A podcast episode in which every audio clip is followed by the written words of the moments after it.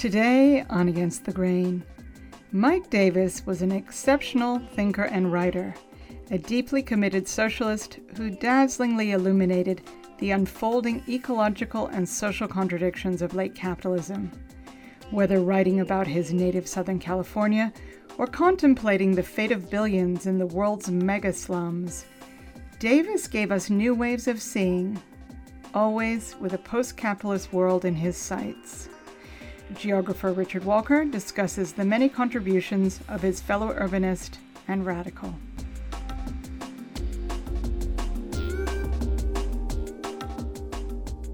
From the studios of KPFA in Berkeley, California, this is Against the Grain on Pacifica Radio.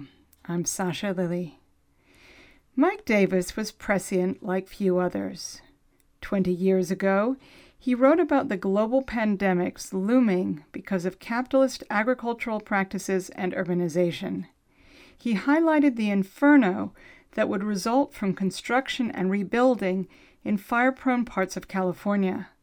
He predicted heightened social unrest in cities like Los Angeles and reminded us that the deep inequities of capitalist society are built into the infrastructure of cities, but also that what is made can be remade. Geographer Richard Walker was a longtime friend and colleague of Mike Davis, who died on October 25th. He's the author of many books himself about California, including Pictures of a Gone City, Tech, and the Dark Side of Prosperity in the San Francisco Bay Area. I should disclose my own connection with PM Press, which has published that book. Dick, how did you first encounter Mike Davis? I met Mike back in 1984 in London, and I'm not sure who told me to look him up, uh, but somebody had. And I was in Paris that year on a Fulbright, and Mike was working for New Left Review. And uh, that was, you know, a very formative part of his life that doesn't often get mentioned because working for New Left Review is where he really learned how to write under the influence of Perry Anderson and Robin Blackburn and so on, and ended up on their their editorial board for the rest of his life.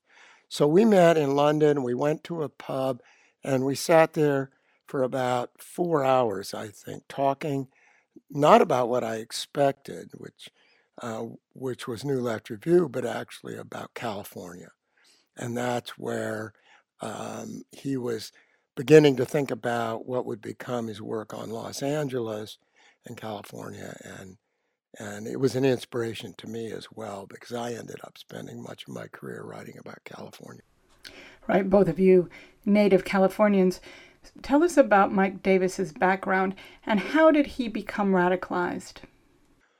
Well, I Mike's early history has been, I think, worked over a fair amount. He uh, he was a working class kid born in Fontana, uh, the great steel town east of LA. Uh, then uh, dad was a butcher. They moved to San Diego, one of the sort of working class burbs of San Diego. And of course, that's why he is a child of Southern California and of the Southwest. He went on to do truck driving jobs and other kind of odd jobs. And you know, had no aspirations to be an intellectual, but the man was so brilliant that that as he uh, got radicalized, I began to think about, you know, I guess through his influence, influenced by uh, other truckers and unionists that he ran into in those early days. So he became active with unions and uh, moved up to L.A. and uh, became active in left politics of the 1960s and early 70s. So that's where he became radicalized. And then, you know, I think that was honed when he went to Britain because he spent time in Northern Ireland. Uh, one of his children, the mother of one of his children, is Northern Irish. And um, I think there's a certain romance of his, his uh, Irish roots. I don't know if you've noticed, but if you look at pictures of of Mike and Jack London at the same age. They look almost identical. Two of the great California writers, and both of Irish stock. And Mike, I think he was a bit into the romance of his Irish, you know, radical Irish heritage. And of course, he was interested in labor action. So he, you know, his first book, Prisoners of the American Dream, was very much about the state of American unions um, as the post-war era wound down, and they, you know, how they had uh, neglected the legacy of, of radicalism and actual movement in labor organizing.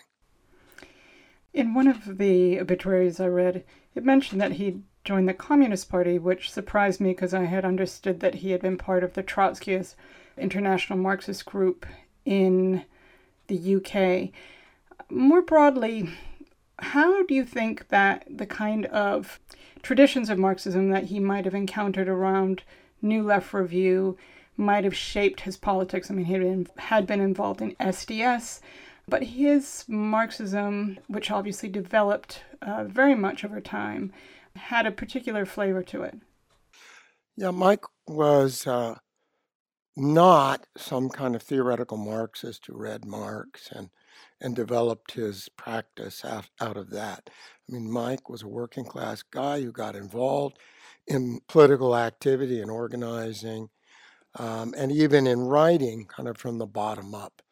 And I think he always had a very arm's length relationship with theoretical Marxism and uh, the great history of Marxism, which he finally grappled with, I think, in his last book.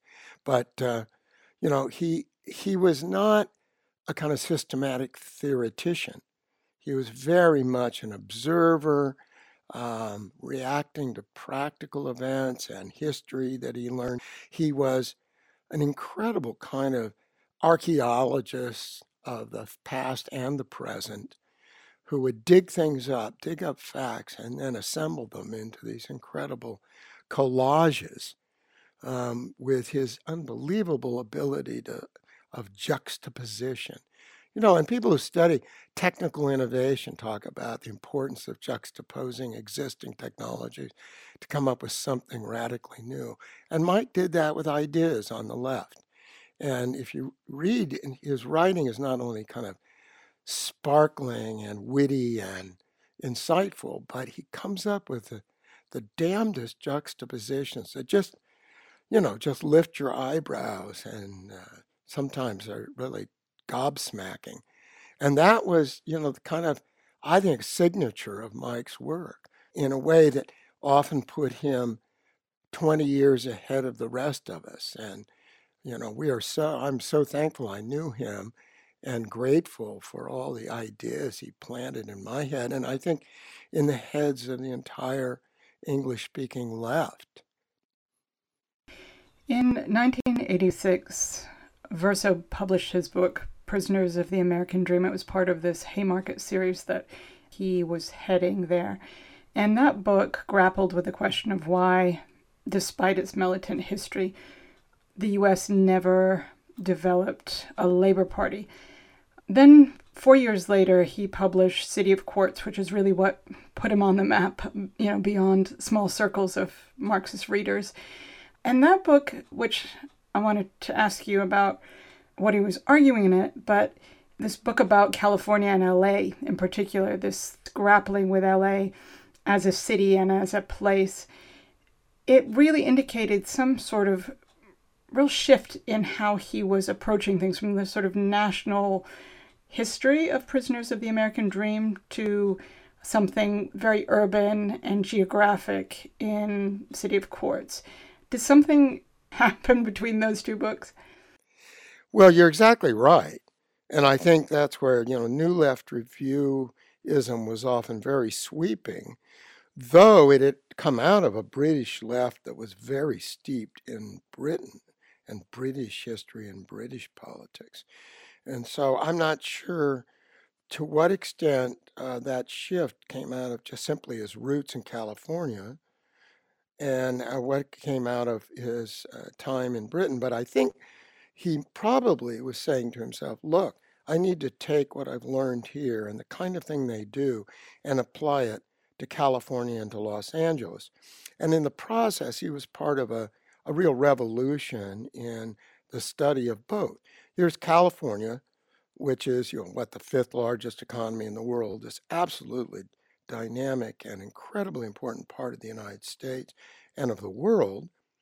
And at the time, was almost entirely neglected and hit by historians, by serious historians, and so on. Here and there, something, but not much. And Mike uh, discovered Carey McWilliams in particular, and re, you know really led to a revival of Carey McWilliams, who was this brilliant writer of the 30s, 40s, and 50s, eventually editor of the Nation back in New York, but came out of basically came out of L.A. and uh, and Mike, you know, revived serious study of California and then of LA. And there were other people, of course, working on this at the time. Uh, you know, he inspired me, but there were other people working on LA and California. Uh, Gray Brechin writing about San Francisco, Allen Scott and Ed Soja writing about San, uh, LA.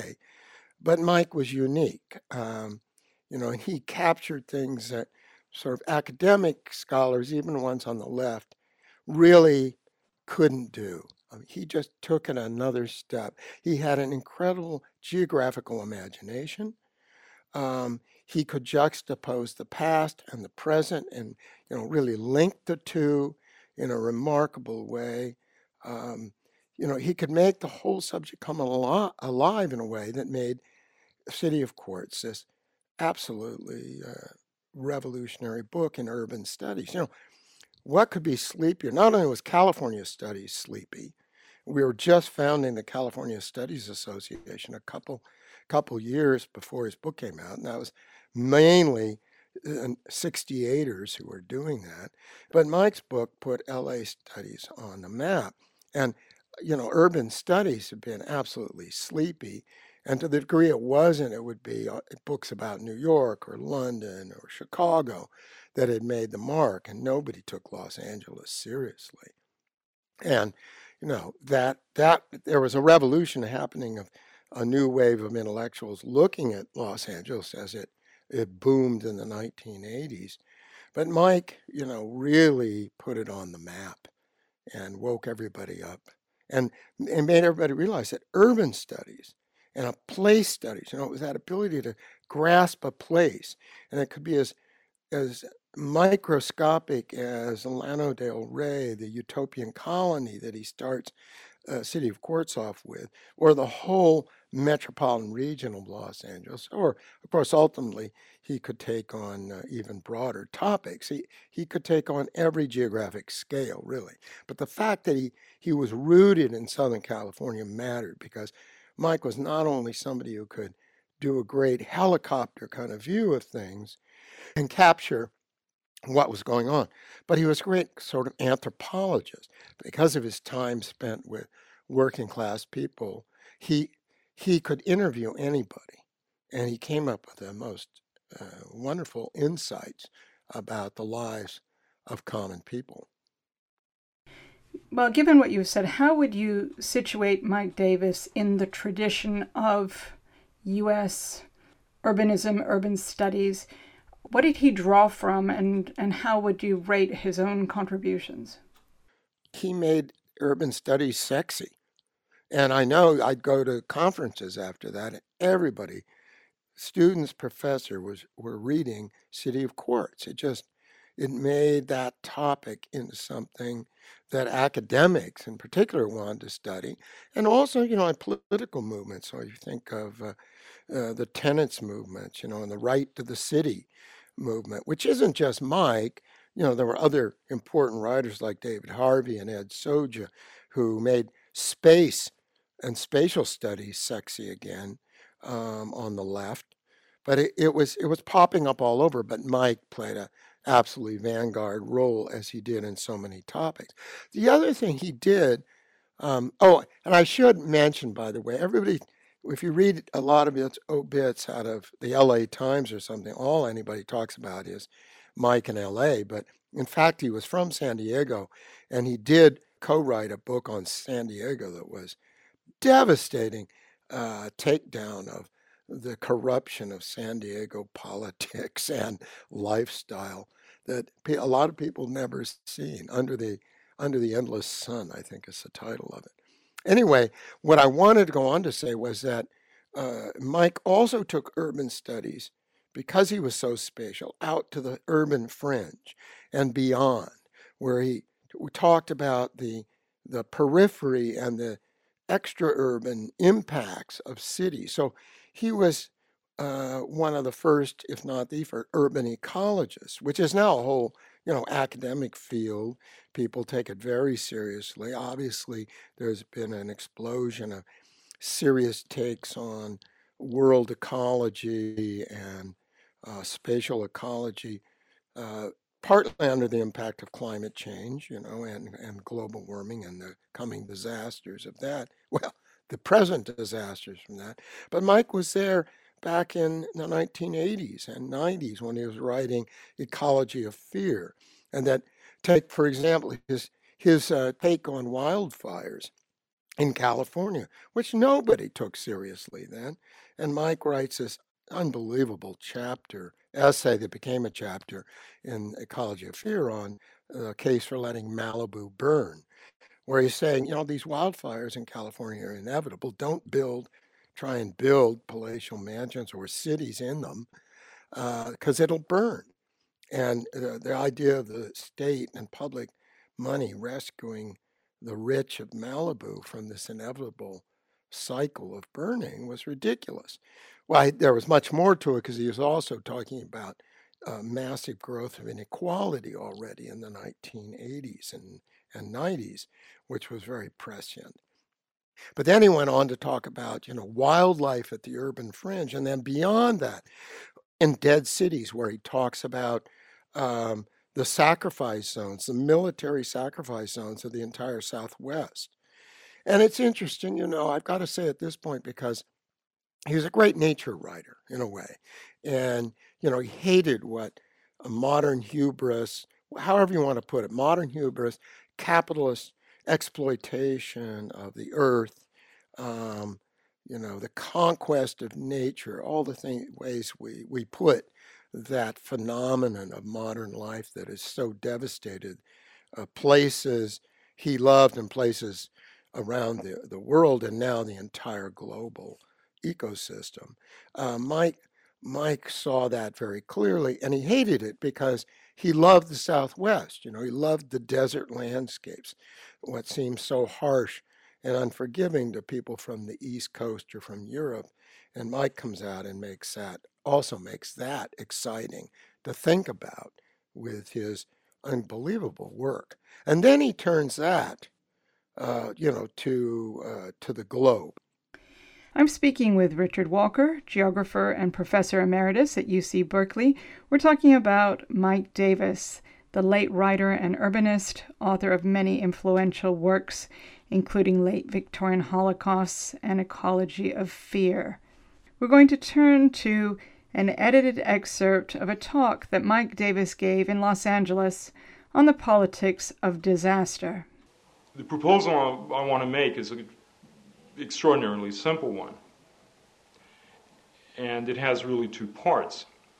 One is that the politics of disaster, first and above all, are the politics of land use. And the second assertion is simply that disasters are political, you know, eminently political.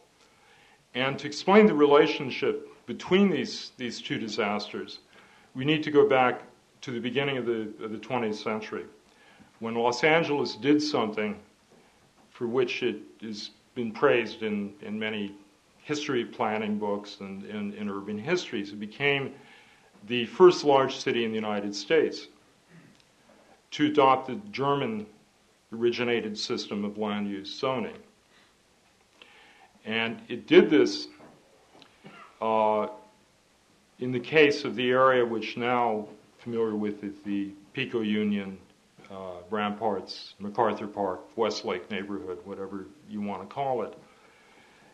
At the beginning of the 20th century, it wasn't really clear what part of Los Angeles wealthy people, middle class people, would live. On the hillsides and the mesas, both to the east and west of downtown LA, uh, there were attractive Queen Anne homes and, and, and upscale developments at the turn of the century. But in 1909, after a complaint by some of the city's most prominent citizens, including General Harrison Gray Otis, who lived across from Westlake Park, now MacArthur Park, the city adopted this pioneering zoning ordinance to keep noxious uses out of the neighborhood. The noxious uses being things like sweatshops, factories, slaughterhouses, industry in general. And of course, this zoning act was followed a few years later by a very similar zoning act uh, encouraged by the Rockefellers in New York to kick uh, sweatshops and, and, and, and garment industry, keep them out of the Fifth, Fifth Avenue area. So zoning in the United States originates with this uh, attempt to keep middle class or upper class residential areas exclusive of noxious or industrial land uses. And that decision, however obscure it may seem today, was historically important because it more or less ratified that the west side of LA would be where middle class people lived. And that Westlake District became the first of a whole succession of west sides. Every five or ten years, people would move further west, and kind of wealth and power in LA would immigrate, but they would always immigrate in a western direction. Planning historians, however, have never paid any attention to the obverse side of this pioneer planning decision, which was it did not apply to the east side of LA. It basically said that residentially exclusive areas would be protected to the west of downtown. But it ratified an already existing situation where on the east side and south of downtown, uh, residences were mixed with industry. And indeed, in 1909, something like 62,000 blue collar workers lived in the area east of Alameda to the river from the Fremont gates of, uh, of uh, Elysian Park down to the old city limits at Washington. This is an area, this is the warehouse district of, of LA today. But in those days, you had breweries and foundries and factories totally intermixed with, with residences. So the adverse side of this decision to have exclusive residential areas on the west side was to leave blue collar neighborhoods unprotected from industry and the byproducts of industry on the east side and the south side. And then, thirdly, in the same period, in a, a story that's never really been well told, there had been a fight by some of the city's reformers, particularly a Methodist minister named Dana Bartlett, who kind of introduced the settlement house to Los Angeles in the early 20th century. And he was the kind of like turn of the century Father Greg Boyle, worked in the same neighborhoods that Mission Dolores is in today, the flatlands of Boyle Heights. And his idea was that the children, the poor children of the congested districts of LA, the area East LA that became Lincoln Heights, the Boyle Heights flatlands, and so on, needed playgrounds, needed green space, needed a place to breathe and, and, and play and have the freedom other kids did. So he made a bold proposal to the city which he argued in a book that he published uh, the same year as the pioneer zoning ordinance, that the LA River should become a great green in part, specifically to benefit the poor children of, of, of Los Angeles. Needless to say, since the banks of the river were controlled by the railroads, the same Southern Pacific and its uh, two sisters that have only 14,000 derailments every, uh, 1,400 derailments every five years. None of this came to pass, and the LA River became an industrial sewer for industry uh, along its banks. This is even a generation before it was, it was turned into uh, uh, a concrete flood control channel. Let's race a little bit ahead. It's 1930 about 20% of the population of, of Los Angeles is unemployed. Uh, people are beginning to write noir novels about the city, changing its image from sunshine. Uh, The LA River is one vast Hooverville. And in this fraught, dramatic atmosphere of the early Depression, the most illustrious citizens committee in LA history has come to render its final report. 168 of the most powerful, wealthy, well known, famous people ever to live in Los Angeles, ranging from Louis B. Mayer and Mary Pickford down to Henry Robinson. Everybody's there except for the, the Chandler family. Okay. What urgent thing has brought them together? Unemployment, homelessness? No. This is the Citizens Committee on Parks, Beaches, and Recreation. And the crisis that's welded them together is the fact that Los Angeles, already somewhat like that dowager actress in Sunset Boulevard, is rapidly losing all of its beauty. The city, which has spent more than any other city in American history to publicize its charms, has invested almost nothing to preserve or enhance those charms. It has less park space or usable recreation space per capita than any big city in the United States. Most of the beach frontage, usable beach frontage, are controlled by private landowners and private residents. In fact, by 1930, the amount of public beach space, beach frontage available to each citizen of LA County has shrunk down to one half inch, you know, per person. So LA has this quandary, which even for a while seems to overshadow the Depression and not become a cause of it, which is this whole economy that's capitalized on sunshine and recreation, beaches, outdoor sports, leisure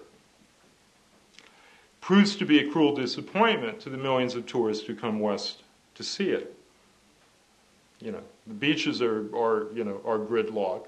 There's hardly a green space to be seen. The most attractive natural assets of the region are locked up behind the gates of, you know, of expensive homes and so on.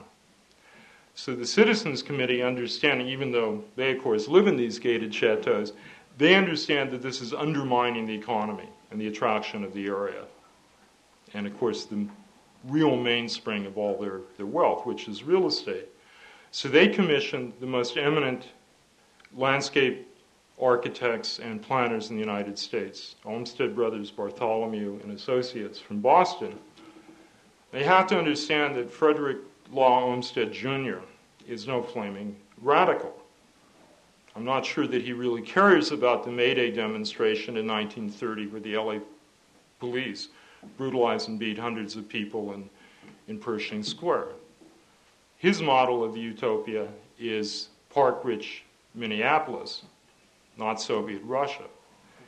Yet his analysis in this report remains very, very extraordinary.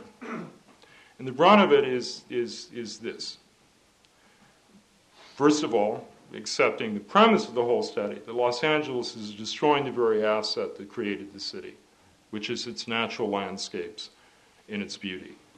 Secondly, the cause of this is an unregulated, unre, you know, irresponsible private market in real estate, which is supported by public action, supported by the city.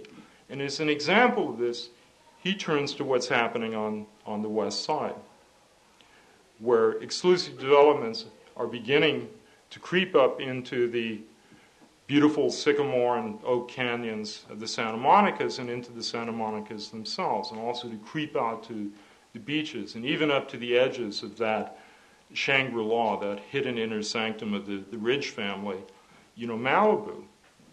And he points out that by providing subsidies in the forms of paying for roads and infrastructure, fire, flood, and police protection, the city is actually generating inducements to developers to destroy the open spaces crucial to the whole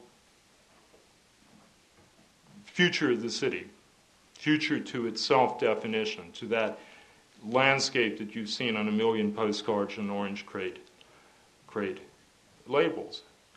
That 10% of the population can preserve privately for themselves.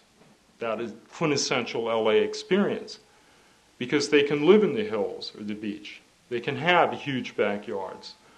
They can commune with nature in what Reyner Banham would later call those great thickets of, of, of privacy, possibly also of selfishness uh, in the Santa Monica Mountains. But the price of that is the impoverishment of the rest of the population, who, despite the fact that they live in the land of sunshine, you know, have less park space than you know in most people, and no access to that.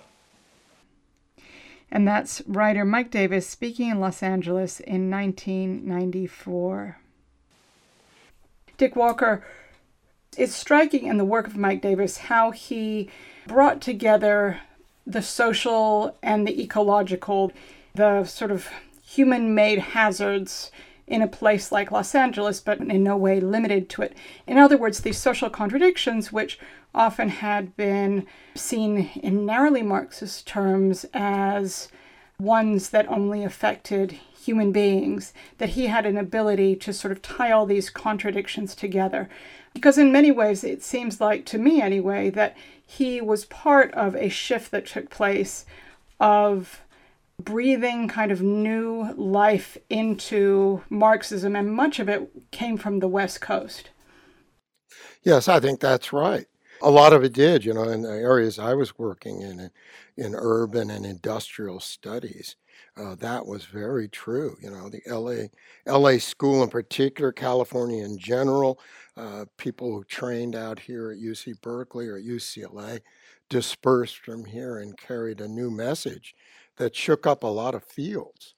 So, you know, um, in that sense, that uh, you know, Mike was again kind of in the vanguard, oh, but at the same time part of a larger larger movement. But this junction of urban studies, social analysis, and social critique with nature and environmental or ecological critique is something that's developed profoundly since then, and something for which, uh, you know, when we were young, um, Mike and I were young. I won't throw you into that batch, but uh, you know that was just verboten to talk about. I mean, that was complete blind spot on the left, and in Marxism, you're regarded as a bit of a sort of old English gentry bird watcher or something, and uh, that revolution had to happen. Now, Mike, Mike was hyperbolic at times. He was dystopian, very often very dystopian uh, at times, although he was looking for utopia like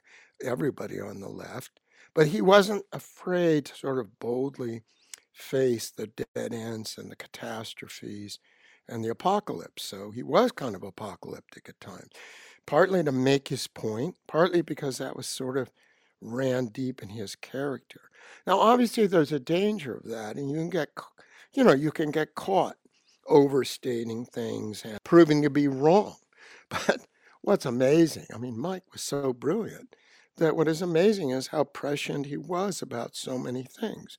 So, whether it was his ability to latch on the theory of extraterrestrial catastrophe uh, affecting Earth history, which he did in the 90s, uh, uh, El Ninos and growing, you know, and catastrophic weather events, um, or uh, wildfires, uh, catastrophic uh, firestorms at the urban edge or in cities themselves. On all those fronts, uh, Mike, Mike got it, you know, and I guess partly because he was kind of a revolutionary thinker in a way and realized you know, revolutions aren't just things that happen because you have a long term, the old mole, the vanguard, you know, soldiering away, and then the revolution happens. You know, he realized social revolutions come often out of nowhere. And uh, earth revolutions, a climatic and other kinds of um, events, uh, you know, catastrophic events, earthquakes, whatever, often come out of nowhere and change world history. You know, catastrophes in earth sciences are are like catast- catastrophic events like wars and revolutions in, in um, human history. And he, he saw the link there. You know, he loved that kind of catastrophic take as opposed to kind of equilibrium theory, gradualism, and so on. And it, it appealed to his personality, I guess. Uh, but what it meant is that something like the monster at our door, he he's talking. I mean, I remember being shocked by this book when it came out. What 2004 or so. He'd been he he could go and look at what was going on in China with the massing of humans and animals in close proximity, and see that uh, flu at that time he was mostly obsessed with flu and uh, that they could jump species and you got whole new flu viruses that could devastate the world and SAR viruses and that sort of thing. Well, now, of course, he basically predicted COVID uh, 20 years before the fact. He could look at El, El Ninos and, and talk about catastrophic droughts and famines in his late Victorian Holocaust, you know, also in the late 90s, and basically see the kind of world of increasing uh, flooding, hurricanes, and droughts that we're getting today with climatic change. Um, and, you know, he called it. And the wildfires, of course, in California is exactly what's now become the norm. And at the time he was writing, it was regarded as oh, oh so very exceptional, only it wasn't, and he knew that. So Mike was was incredibly prescient, and he also, you know, he he could. This is an example of his globalism as well as his localism, his ability to jump scales. So he could write something like Planet of the Slums about the ca- way capitalism is totally and industrialism, the modern world, has totally upended the old agrarian economies that dominated for 10,000 years. And we're in the final throes of a process that's been going on since at least the 17th century and the growth of London. Um, he could see that that was happening around the world, but often in catastrophically bad ways for the people who, the millions and millions of people flowing into these mega cities like Lagos uh, or Shanghai and what was happening to them. And of course, again, he could run into critics uh, who knew more about some of those places. He, he couldn't be the anthropologist of the world uh, the way he could of, of LA or San Diego. Um, so, you know, it's more fraught with perhaps with mistakes. But again, the ability to see at that level and to, you know, he woke up a lot of studies of the global south, which then became very, very popular. So again, very much a vanguard and far ahead of all of it. Dick Walker, you mentioned the monster at our door about avian flu the argument that he was making that viruses like pandemic of avian flu have become much more likely to uh, mutate under capitalist industrial food production and deforestation. We had the uh, good fortune to interview Mike Davis on this program about that book, and here is an excerpt from it. I believe that the, the factors that have changed the ecology of flu, sped up its evolution, and made it in some ways an even more dangerous uh, disease, and made pandemic a possibility not only from H5N1 but from other sources as well. It's been first of all the industrialization of poultry in the last 10 or 15 years. East Asia and developing countries in general have been driving demand for protein, particularly as they urbanize. 80% of China's increased demand for protein is supplied by, uh, for chicken is, is, is supplied by corporate uh, poultry companies, uh, particularly one country called CP based in Bangkok, which is a huge integrated company along the lines of the American poultry giant Tyson. And so what's happening is that you're creating these enormous concentrations, populations of birds, which have never existed in, in wild nature or, or in agriculture before. Outside of Bangkok, just like outside of Little Rock, you have suburban belts of one factory farm after another, huge warehouses, each containing 20, 30, as many as 50,000 chickens. So that has radically changed the nature of how influenza would spread and evolve amongst birds. At the same time, we've broken down one biological barrier after another between uh, urban spaces and and wild nature. The world is, of course, now a majority urban world. The UN reported two years ago that there are billion people now living in slums. Many of these slums have higher population densities than even the most overcrowded slums of the 19th century. And then add to that the interconnections of, of air traffic. There, right now, I think something like, what is it, 400 or almost, no, it's more than that. It may be even 500 million Americans fly every year. You add all these factors together and, and call it, in shorthand, call it economic globalization, and you've created a new environment for diseases like influenza uh, to flourish, and for the evolution of the diseases to to speed up, and indeed for the diseases to become more virulent. And that's an excerpt of our interview with Mike Davis about the possibility of a bird flu pandemic. One of the things, uh, Dick Walker, I'd like to ask you about, and I should say this is Against the Grain on Pacifica Radio. I'm Sasha Lilley, and we're talking about the late writer, urbanist Mike Davis, who died on October 25th. One of the things I wanted to ask you about is about Mike Davis's ability to engage with science. Yeah, you know, Mike, uh, one of the things struck me when I first knew Mike, and uh, when he moved back to California, and he would come up and visit occasionally and stay stay with me us, and uh, he would take off in the morning. He'd run. He would have had a five mile run and gone to the library, read six newspapers, and been looking into some historical work he wanted at the Bancroft Library at, at UC Berkeley. He'd be back before I'd had my coffee. And I thought, yeah, I'm never going to catch up with this guy. And of course, I never did. Um, but one of the things was I saw was his dogged devotion to research and to ideas and to taking, especially, you know, he, he not only was a great social theoretician, but he understood science.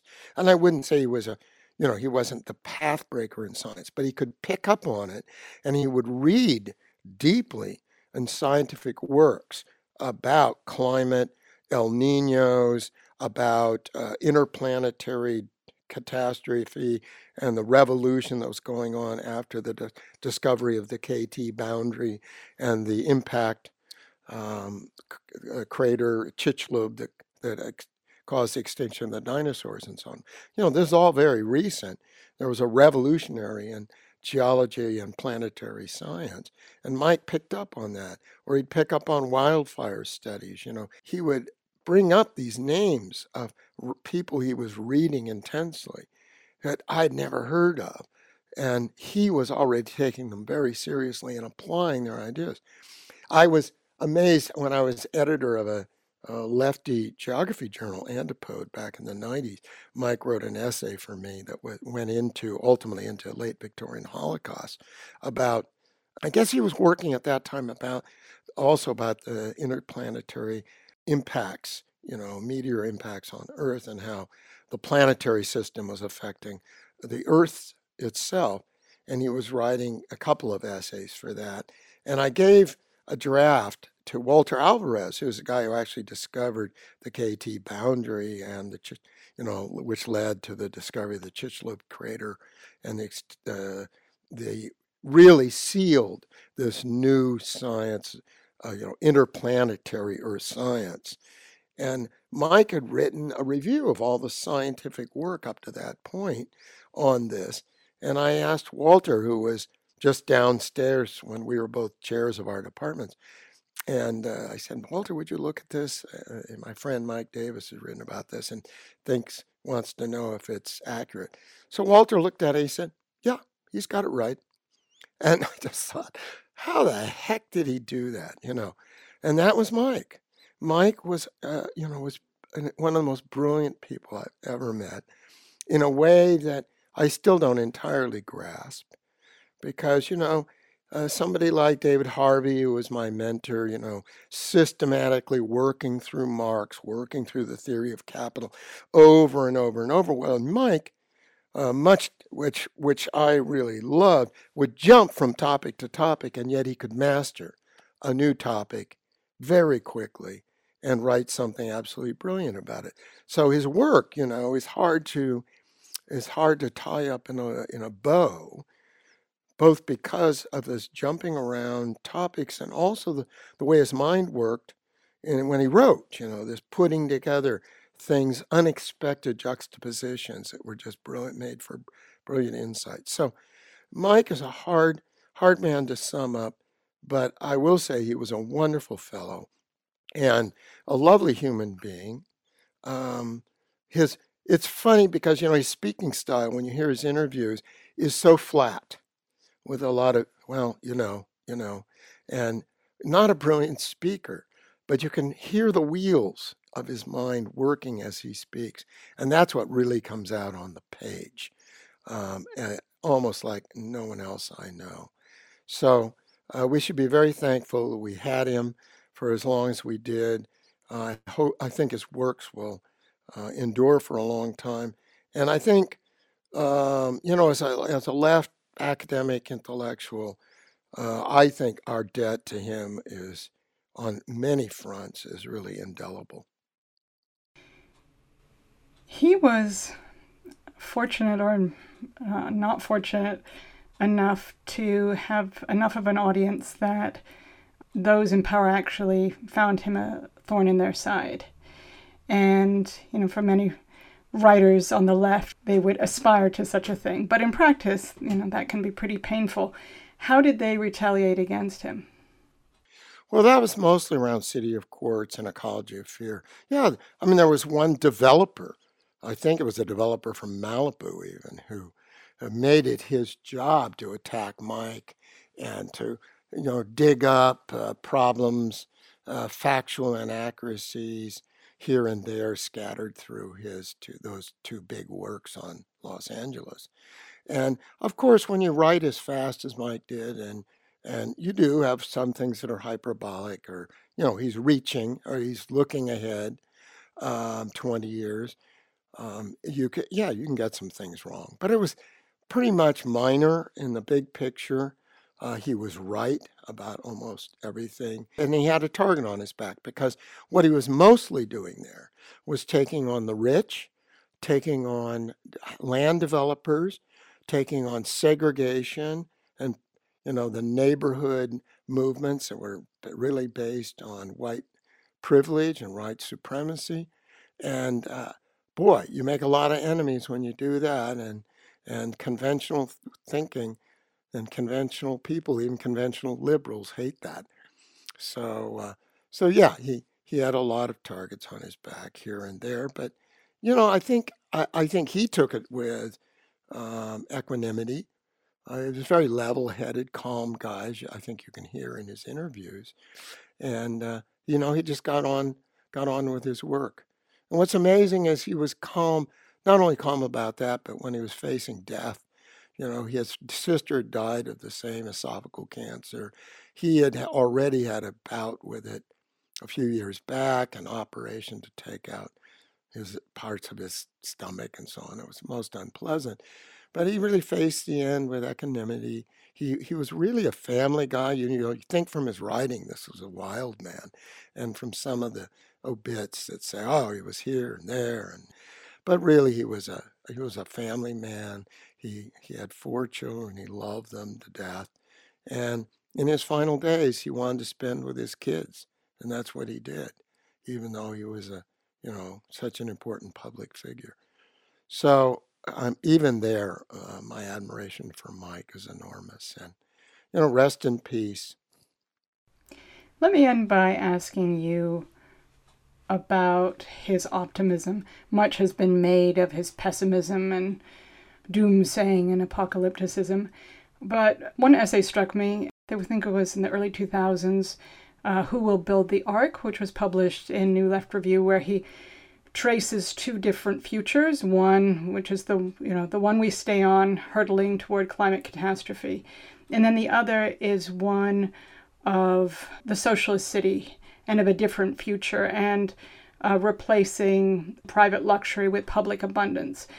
Can you say something about that other side of Mike Davis's thinking because obviously he wasn't just a prophet of doom, or wasn't that maybe at all, but he was someone with strong radical convictions. Yes, I think that's exactly right. I mean, Mike really was a socialist in the true sense who wanted a different future, thought it was possible.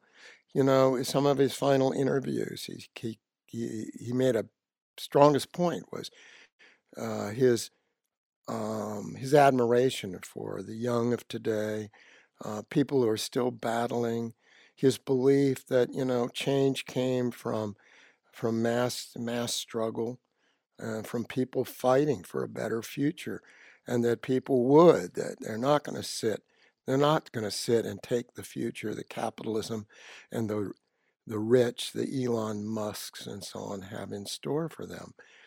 And uh, so, in that sense, you know, I wouldn't call him an optimist, but I think, you know, he was a believer in the human possibility. He was such a humanist in that sense. And he believed that we could make a better future because we've always, human beings have always made their future. And they've always had to pull themselves out of disasters.